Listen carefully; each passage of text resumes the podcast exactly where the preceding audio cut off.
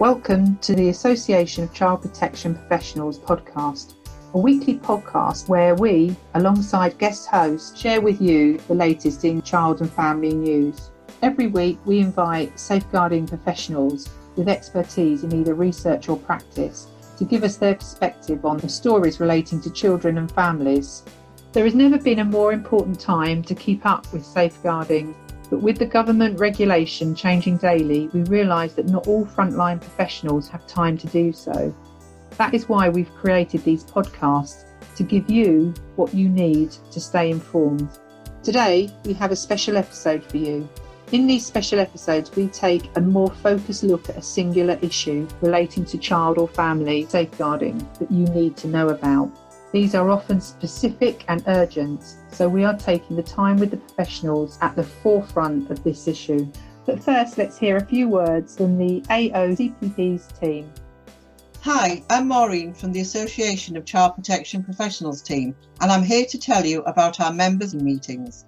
Starting on the 11th of June from 12pm to 2pm, these virtual meetings will give members a space to share learning, network, and connect with the association membership community. Each fortnightly meeting will cover a different theme within child protection and safeguarding, and we welcome all members to join in on the discussion. Alongside this, members will be given the opportunity to shape what we do, with time to discuss our membership offer, podcast topics, training, and events for the future.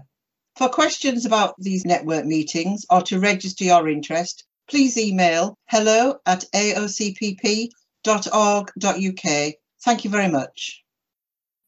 Hello, I'm Wendy Thorogood, the Chair of the Association of Child Protection Professionals and your host for today. In today's episode, I'll be talking to Jan Horwath about child neglect during lockdown and the new normal that has been created.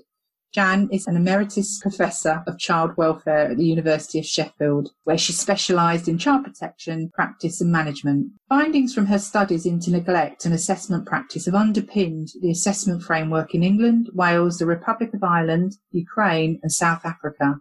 Outside her academic appointment, Jan has worked for the Department of Child Abuse Training Unit, she also has a background in social work practice with a primary focus on vulnerable children and families and has worked as a practitioner, trainer, manager in a range of voluntary and statutory settings in both England and New Zealand. She has published on a variety of subjects, including the assessment practice, child neglect, and training in social care. Her recent publication, edited with Dendy Platt, is the third edition of Child's World, the essential guide to assessing vulnerable children young people and their families, which was launched at the AOCPP conference in 2019. In her work as a child welfare consultant, Jan continues to apply research to development practice and policy. To this end, she has developed an innovative systemic approach to ensure the lived experience of vulnerable children is central to decision making. So, Jan, it's over to you to talk more in depth in relation to this conversation that we'll be having today. Thank you, Wendy. My name is Jan Horwath, and as you've just outlined, I have a particular interest in child neglect. It occurred to me that child neglect is a particularly challenging area of practice to both assess and intervene, and lockdown has made it much harder. So, what I'm wanting to focus on in this podcast is thinking about how the circumstances surrounding lockdown and the pandemic exacerbate the situation that neglectful children are experiencing. And to begin to think about how can practitioners realistically work with those families bearing in mind all the constraints that they too are experiencing yeah, Jan, I mean, it's such a topical impact on safeguarding because neglect is something that the everyday practitioner struggles with, let alone in a situation where they're locked down with these families suffering abuse and neglect. So over to you to pull out the key points that you're concerned about. Well, if we sort of summarize neglect in a nutshell, what is it? Briefly, it's a failure on the part of the carer to meet the needs of the child. Being able to meet the needs of the child depends on both the motivation of the parent to meet those child's needs and also their ability to do that. But parenting doesn't occur in a vacuum, and it's also dependent on the opportunities that we provide parents to meet the needs of their children. And I think the big issue for me in terms of COVID 19 and the lockdown is that the opportunities to support parents and therefore to ensure the needs of the children are being met have been significantly reduced. So, what I was thinking of was sort of describing some of the ways in which that is taking place. So, if we think about the different needs of children, we can break them down into various categories. The first one to think about is medical needs and how can parents meet those needs. This is particularly challenging now because who wants to go and see a GP? Who wants to enter a health centre? Leave alone if the child has an accident going to a hospital. Therefore, I believe that there will be circumstances where children's medical needs aren't being met because the parents are concerned about what will happen if I take a child to the hospital or to a doctor's. Am I putting them at increased risk? I think there are also challenges in terms of what do you do if you become pregnant? Do you seek care? Or indeed, if you become unexpectedly pregnant and are thinking about an abortion, what do you do about that? So I think there are going to be a lot of situations pre birth and postnatally where these children from conception on are going to be very vulnerable. We also need to think about some of these children will be in families where COVID 19 is already existing. So they are going to be vulnerable or they could be carriers. We don't know. Because these families may be not alert to what they should be looking for or dismissing some of these concerns, again, there's a vulnerability within my world of health, we've been doing a lot of work about actually still accessing health appointments, but we've seen a dramatic decrease. And equally, the flip side of that is if a parent or a carer is taken into hospital, obviously the children can't go. There has been cases in the middle of the night where the ambulance services had to just leave them and take the adult and make a call to social care or they've knocked up a neighbour. So we haven't got the usual safety net there as well which equally can lead on to other concerns. They should still access care if they can, but as I say, it's the dramatic decrease that we've seen. We know from health the delayed presentation of certain injuries can be much worse if you don't actually seek help. Yeah. And I think that is sort of without recognising that some of the general public health that we will be attempting to access for families, like immunisations and routine checks, that they aren't taking place in the way that they did. So that whole area of how a parent meets the medical needs of the children have been affected by COVID. And if we move on and just think about another need, which is around meeting the child's nutritional needs, I think again that is a real issue because so many of these families are dependent on free school meals, which they're not accessing. We know they're entitled to £15 vouchers to buy food and so forth. Many of them aren't accessing those vouchers or their problems with providing those vouchers. And also, it doesn't go that far, particularly for families who aren't used to cooking, who may not be able to have access to microwaves, cookers, fridges, and so on. I think again we're going to have issues with the food that is available to children and how that is being accessed and utilized. The consequences can be that children will be nutritionally deficient. Another essential need is the child's emotional needs. This is a time of increased anxiety and stress. And the child will be living in an environment that is unusual to the parents and carers as well. So anxieties and stresses will be heightened. And we know significant increase in domestic violence, just the family tensions of being confined in a small space. And then having to look after children with very specific needs within that space. So, for example, children with ADHD, how do you explain to them disruption in their routine? How do you manage a child in a very confined space who has particular special needs? We also know that mental health services like CAMHS aren't as accessible and therefore children who already have emotional issues aren't having their needs addressed. And that's without even thinking through their fears about COVID. Is my parent going to die? Are my grandparents going to die? and so on. Or indeed, when that situation arises, what support are they being offered to deal with any bereavement and how's that being managed? In terms of educational needs, we know that there's been a really poor take up of children going to school amongst these vulnerable children.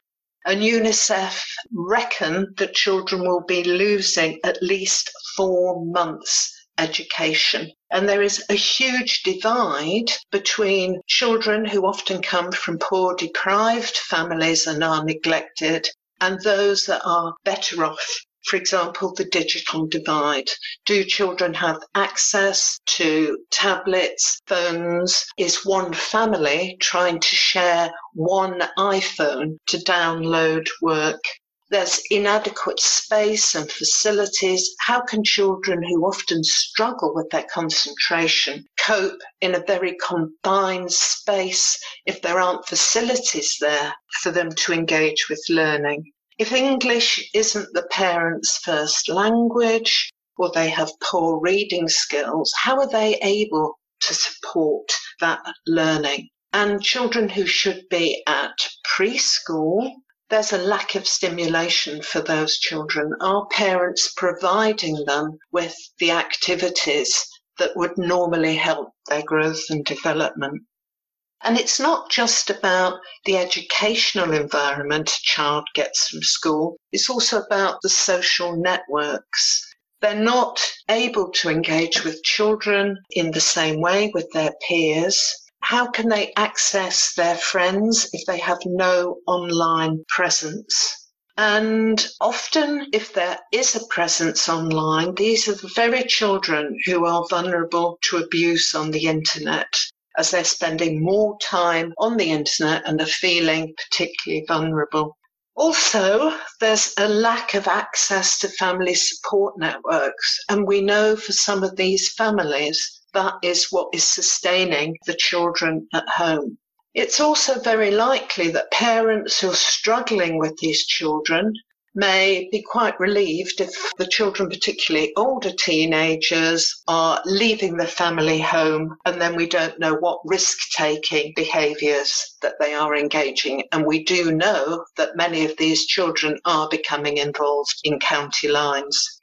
That also affects their physical health if they're being confined within the home. Many of these families live in flats, multiple occupancy, they don't have access to gardens. So children aren't engaging in healthy behaviours outside the school. It's a very sedentary lifestyle and that can lead to issues of obesity.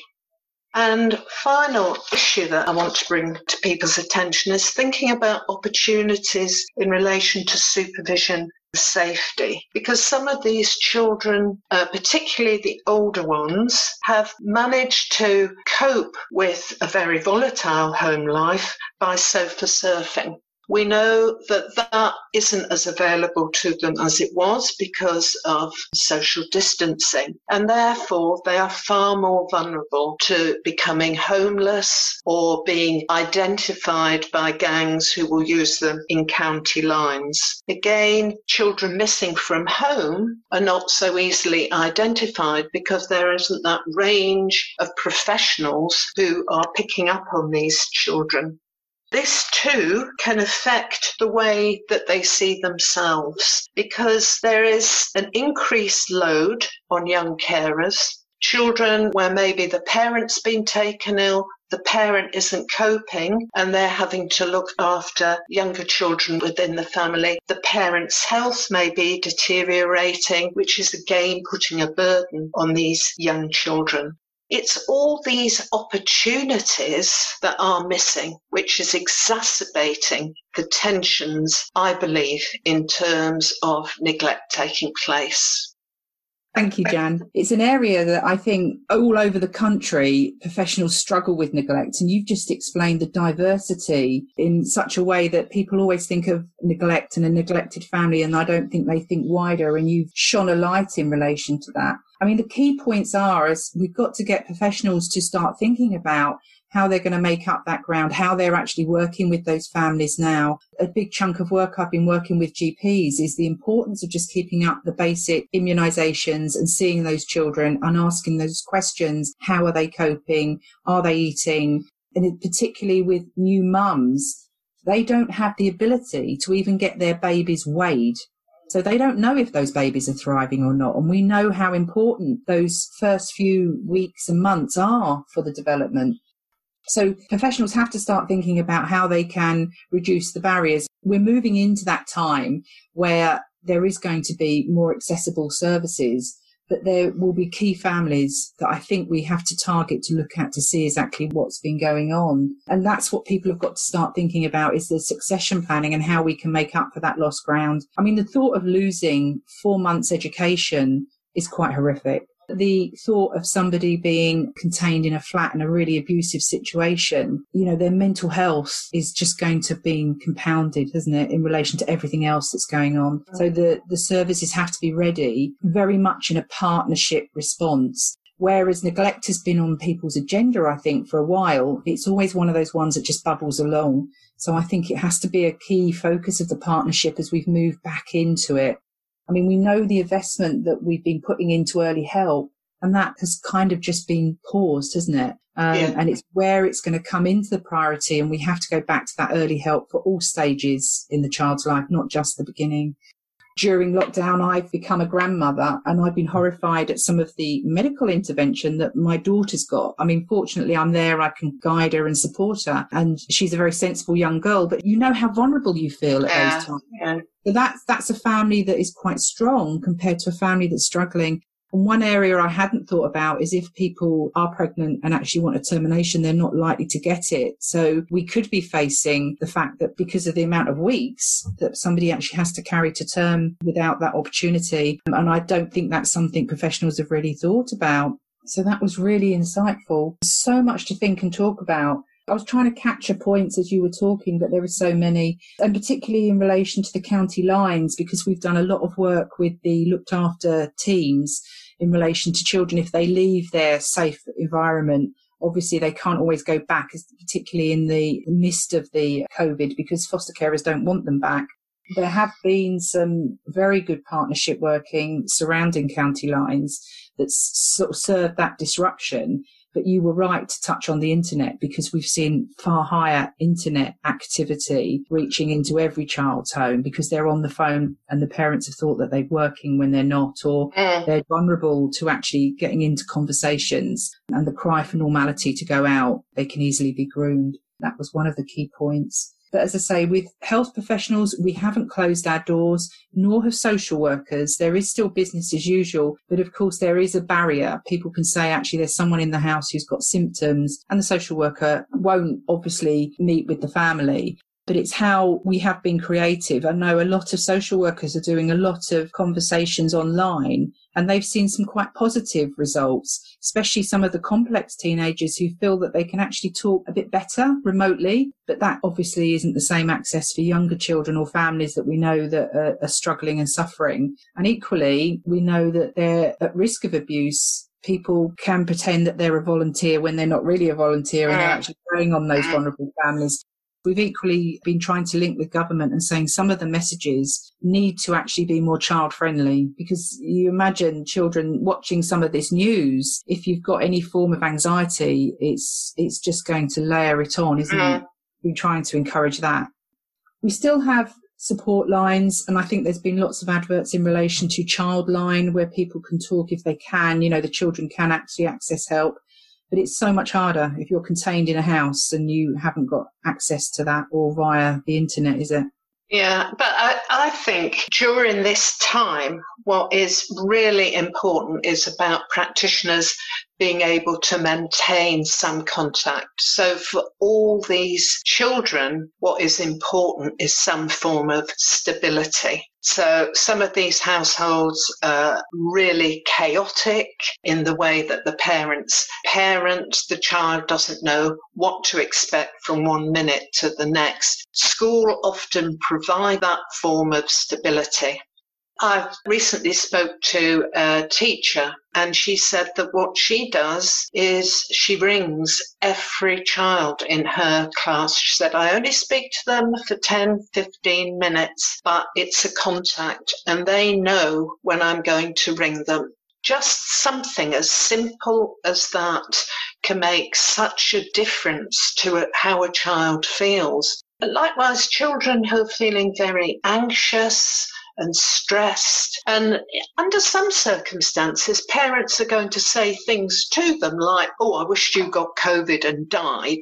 And those children are going to be left really, really worried and anxious to have some contact where they're able to talk about that anxiety and how they feel. And I think, you know, a mentor, someone that's been through a DBS check can act as a volunteer contact just to reassure children and keep them going. But as soon as lockdown eases, practitioners are going to have to deal with the fallout of this. And I think that is where it's going to become incredibly challenging and it has to be done in partnership, doesn't it, Jan? They, yes. No one, yes. no one professional can actually tackle that. Right. So this should be top of the, the list when they're actually meeting going and how they're going to identify the newborn sector that are coming through that mm. had no interaction. And the, the fear there in my mind is that mums are going to be so anxious. You're going to see a little flurry of fabricating induced illness type of thing because they're going to be so concerned.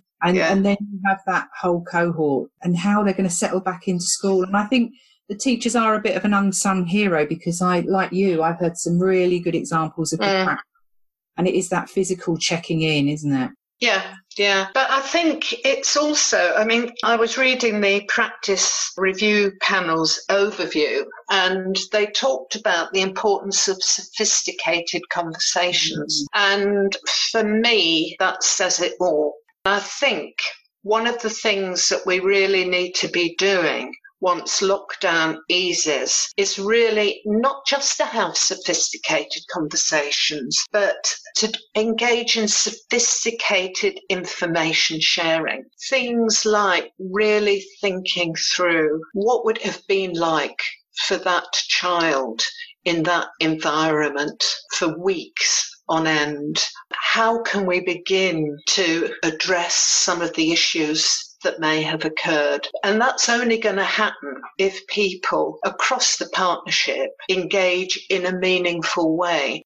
One thing that I have written is I've looked at the different forms of neglect, how they manifest themselves, and prepared a handout which is on the AOCPP website getting practitioners to think about the impact and some of the parenting behaviours, some of the children's responses that they will need to address on a multidisciplinary basis once they can engage more effectively with families. That's fantastic, Jan. I mean, something that I used to do in practice was encourage stop and think meetings, especially if you were a bit stuck. And that would be a really good way to start. Uh, uh. Stop, think about what's been the impact for that family, what activity has happened, because the police might have a list of domestic violence incidents, you know, what actually has been gone into be supported, um, like you say, physical diet, emotional, mental health of the whole family. Yeah, that's a really good point, Jan. I think we've come to a natural end. Is there any closing statement that you'd like to, to make? I think really key is congratulating practitioners across the piece on how they are supporting families. I've had contact from a significant number of practitioners and I've been inspired really by some of the creative thinking and the ways that they have provided an oasis for some of these children when they're living in the miserable desert of COVID 19. Mixing metaphors, but there you go. oh, Jan, that, that is, we do forget all the good work that is actually going on. So that's a really nice ending statement. So thank you very much what we are doing within the association is we're trying to meet our members' needs. So this is such a hot topic, Jan. So I'd like to invite you back to actually meet some of the members with this. Do you think that's something that you could offer? Yes. Well, I hope I can offer something. Yes. so thank you so much for your time. Been a pleasure. Lovely weather that is actually happening out there. And um, be speaking to you again soon. Thank you for listening to the AOCPP's podcast. If there are any specific topics you want to discuss in future episodes, please email us at hello at aocpp.org.uk. And if you would like more information about the Association of Child Protection Professionals, including the free membership trial that we are running for the next few months, then visit our website childprotectionprofessionals.org.uk. Thank you.